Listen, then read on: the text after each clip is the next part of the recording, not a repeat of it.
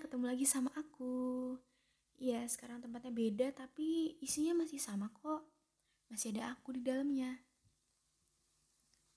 Uh, terima kasih banyak buat teman-teman yang udah sering dukung aku dan terus nyuruh-nyuruh aku bikin podcast walaupun uploadnya setahun sekali. Jadi selamat datang di dengerin nah. Ya, oke. Okay. Di episode kali ini, episode pertama ini, aku mau ngebahas sesuatu yang belakangan ini lagi terjadi sama orang-orang di sekitar aku. Di episode kali ini aku mau ngebahas soal kita. Kita ini siapa ya? Kalian yang tahu jawabannya. Kita versi aku dan kita versi kamu pasti beda kita di sini, kita yang gak punya kejelasan akan satu hal, yaitu hubungan. Ya, kita di sini adalah kita yang sama-sama saling terus nanya. Jadi, kita ini apa? Setiap kita pasti pernah masuk ke dalam ruang penuh kenyamanan yang dibuat sama seseorang. Sekali, dua kali, atau mungkin berkali-kali bisa di ruangan yang berbeda atau bahkan di ruang yang sama untuk kesekian kalinya. Tapi masuk ke dalam ruang penuh kenyamanan yang dia buat ternyata bikin kita nggak bisa keluar. Bikin kita ingin diam dan bertahan di situ walau tanpa kejelasan. Masuk ke ruang penuh kenyamanan yang dia buat ternyata bikin kita lupa kalau secara nggak sadar, justru kita yang memilih untuk menyakiti diri sendiri. Masuk ke ruang penuh kenyamanan yang dia buat ternyata bikin kita terus menetap di dalamnya.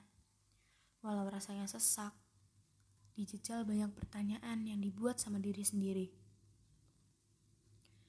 Oke, mungkin akan ada pertanyaan, kenapa kita yang nyakitin diri sendiri?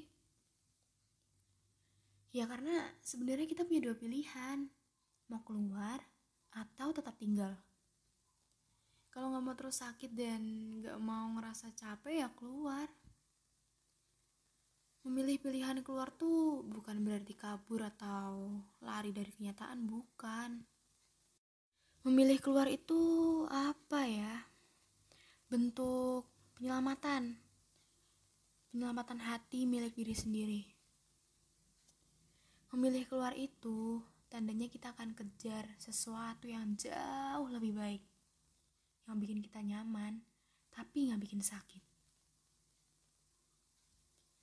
Hmm, tapi memilih masuk dan tetap tinggal di dalam ruang yang dia buat juga pilihan.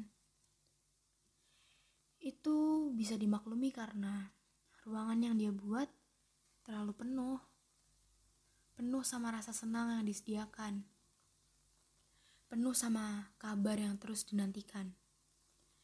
Penuh sama cerita yang kita tunggu untuk dia ceritakan. Penuh sama semua hal yang berhubungan sama dia. Ya, intinya semua hal yang bikin senang. Kadang tanpa kita sadari, kita sering memilih untuk menyakiti diri sendiri.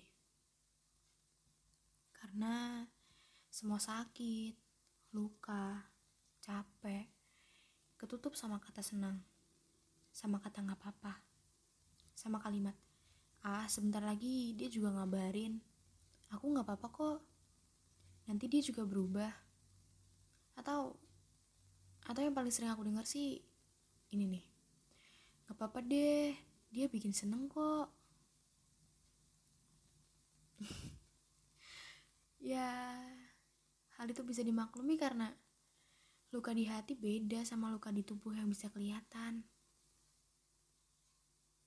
Luka di hati tuh cuma bisa dipendam. Sampai nanti pada akhirnya kita dihampiri sama pilihan. Terus memendam, menceritakan, atau mengikhlaskan. Ya, karena yang bikin sakit memang terasa lebih menyenangkan ya.